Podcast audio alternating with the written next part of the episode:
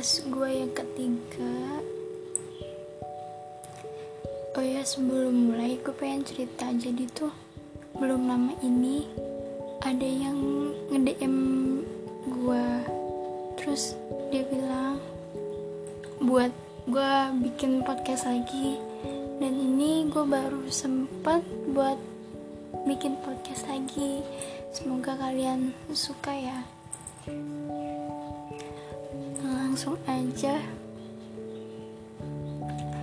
Untuk tema kali ini aku mau bahas tentang kenapa sih harus kita kenapa nggak orang lain aja?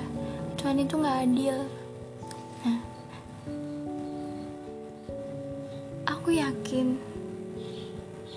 sebagian dari anak-anak broken home entah yang orang tuanya bisa atau orang tuanya masih bersatu tapi selalu ribut gitu.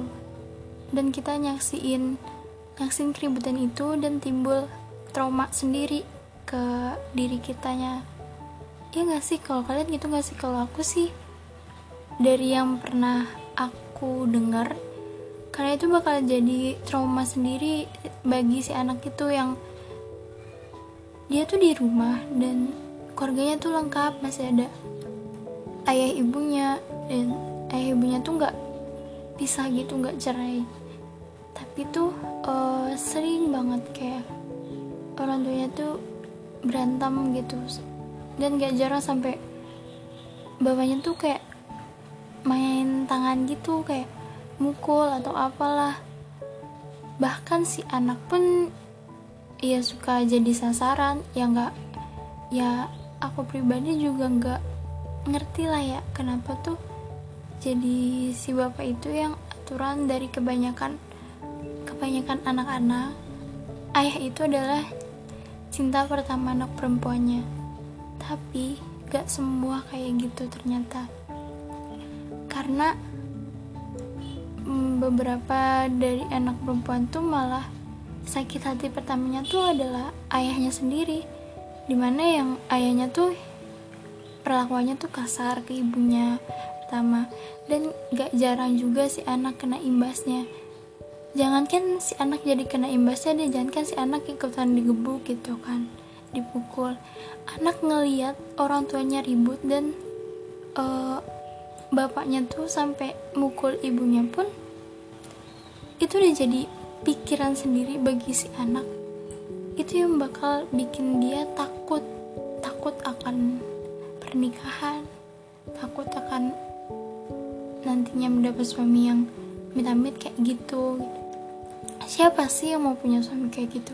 Siapa sih yang mau punya bapak kayak gitu? Kan dari kita juga kan masing-masing. Kalau misalnya kita bisa milih toh aku yakin pasti pengen orang tua yang baik. Yang baik dari cara ngedidiknya perkataannya ataupun yang lainnya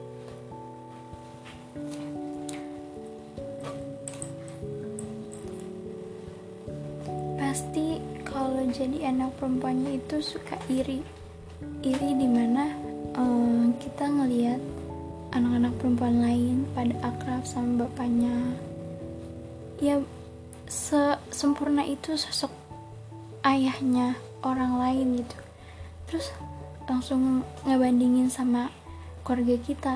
Kok keluarga gue kayak gini? Kok bapak gue nggak selembut dia nggak sesabar dia kok nggak seharmonis keluarganya dia gitu. Iya nggak sih? Kalau kalian kayak gitu juga nggak sih? Secara nggak langsung kalau anak terus-terusan ngeliat pertengkaran antara ayah sama ibunya itu jadi trauma sendiri. Ya beneran sih. Ini ini nggak bohong ya. Kayak pasti itu kayak si cewek pasti punya pikiran buat takut takut banget nikah takut banget nanti si cowoknya juga kasar gitu. Pokoknya kayak jadi si anak tuh kayak lebih hati-hati sama cowok gitu. Bahkan sampai gak jarang ya ada uh, cewek yang mikir gak deh gue takut nikah gue mendingan gak usah nikah. Tak kalau misalnya nikah ter gue gini gini gini gitu. Atau kalaupun gue nggak nikah gue juga masih bisa hidup.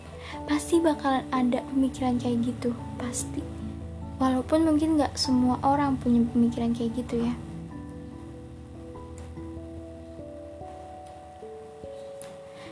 Dan gak cuma anak broken home yang orang tuanya lengkap aja yang pasti punya pemikiran kayak gitu atau ngebanding-bandingin dirinya keluarganya sama yang lain gitu.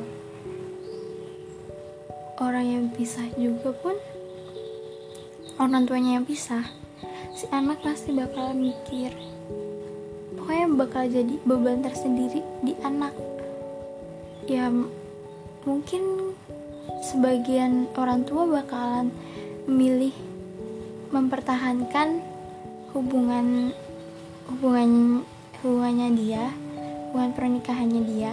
Ya karena si anak ya orang tua nggak mau egois walaupun um, walaupun dia emang ada pertengkaran gitu tapi dia masih memikirin anak. Tapi aku juga gak membenarkan akan hal itu dan dan itu masing-masing pribadi orang itu ya masing-masing pribadi pasangan itu mau ngambil langkah kayak gimana. Cuma kadang emang ya emang udah gak pantas buat dipertahanin gitu. Cuma kan kalau dalam ajaran aku ajaran agama aku ya Allah tuh sangat benci sama yang namanya perceraian kan? Orang yang cerai kayak gitu terus anaknya jadi kamu pasti itu pas detik-detik perpisahan atau pas sudah pisah orang tuanya pasti langsung ditanya kamu ikut sama siapa? Mau ikut sama ibu atau sama ayah? gitu. Langsung pasti itu langsung kayak nusuk di hati banget sih. Kenapa gue harus milih salah satu gue pengen keduanya gitu. Gue pengen sama bersama kedua orang tua gue gitu jalan hidup kayak keluarga-keluarga lain yang harmonis itu tapi ya emang kayak gitu kenyataannya emang sulit sih buat diterima. Pasti. Atau malah orang tuanya oh, nyerahin anaknya itu ke neneknya atau ke siapa gitu. Kan lebih beban tersendiri ya jadi anaknya gitu tapi kalian pernah mikir gak sih? Sebenarnya Tuhan tuh nepatin kita di keluarga yang kayak gini atau keluarga yang gak kalian inginkan. Itu tuh salah satu salah satu dari ya bentuk kasih sayangnya Tuhan sama kita. Ingat Tuhan gak bakalan ngasih beban kecuali hambanya mampu kita selalu ngebanding-bandingin diri kita, keluarga kita sama keluarga yang lain.